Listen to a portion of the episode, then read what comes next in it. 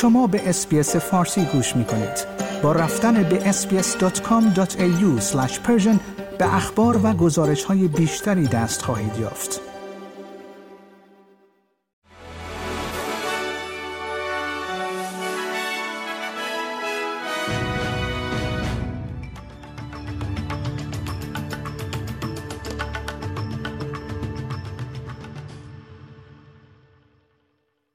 درود بر شما شنوندگان گرامی نیلا خزایی هستم و این پادکست خبری روز دوشنبه 16 اکتبر 2023 میلادی است با توجه به وضعیت رو به وخامت در اسرائیل 250 استرالیایی دیگر از اسرائیل تخلیه شده اند.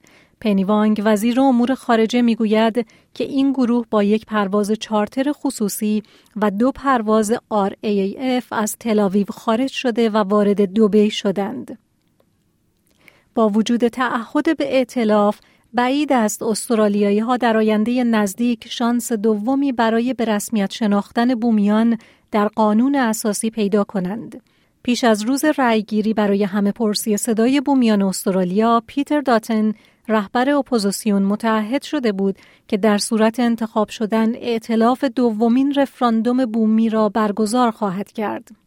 همه پرسی صدای بومیان در روز شنبه شکست خورد و همه ایالت ها به این پیشنهاد رأی منفی دادند و تنها قلمرو پایتخت استرالیا اکثریت رأی آری را به صندوق انداخت. تانیا پلیبرسک وزیر محیط زیست می‌گوید که دولت فدرال دلایل نتیجه همه پرسی صدای بومیان به پارلمان را بررسی خواهد کرد تا اقدامات بعدی خود را مشخص کند. تقریبا 60 درصد از رای دهندگان به همه پرسی ویس رأی منفی دادند. وارن ماندین فعال اصلی کمپین نه در صدای بومیان به پارلمان از نخست وزیر انتونی آلبانیزی خواسته است تا مشکلات واقعی جوامع بومی را عمیقا مورد بررسی قرار دهد.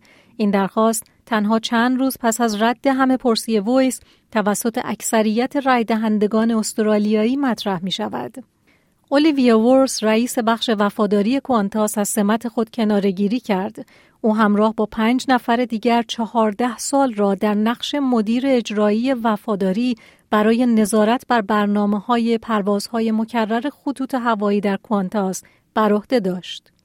اپوزیسیون خواستار حمایت مالی از صنعت شراب در استرالیا شده است و گفته که این صنعت به شدت به کمک مالی نیاز دارد حتی اگر چین برای لغو تعرفه های تنبیهی اقدام کند شکایت استرالیا از این تعرفه ها همچنان در سازمان تجارت جهانی باقی مانده است و گزارش آن اکنون در اختیار هر دو طرف قرار گرفته است و آنها چند هفته فرصت دارند تا یافته ها را بررسی کنند.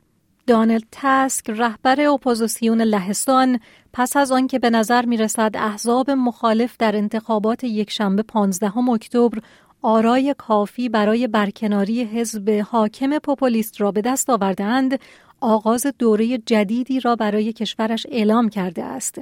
اپوزیسیون در مجموع حدود 248 کرسی در مجلس و 460 کرسی در پارلمان را به دست آورده است.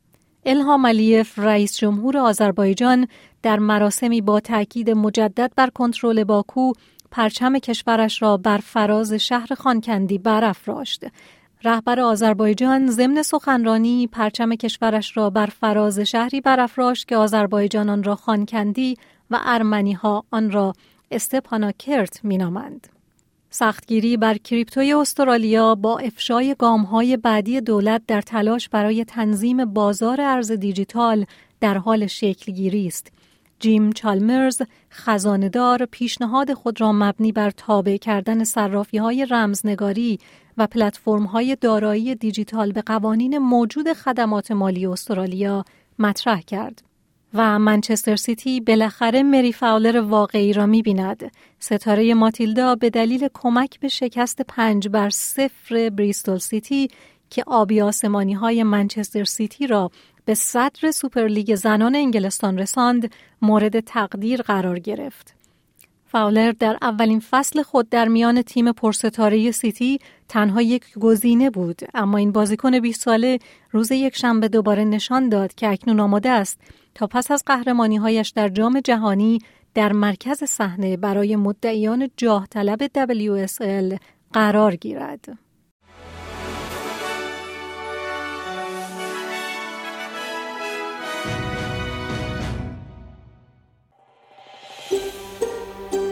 آیا می خواهید به مطالب بیشتری مانند این گزارش گوش کنید؟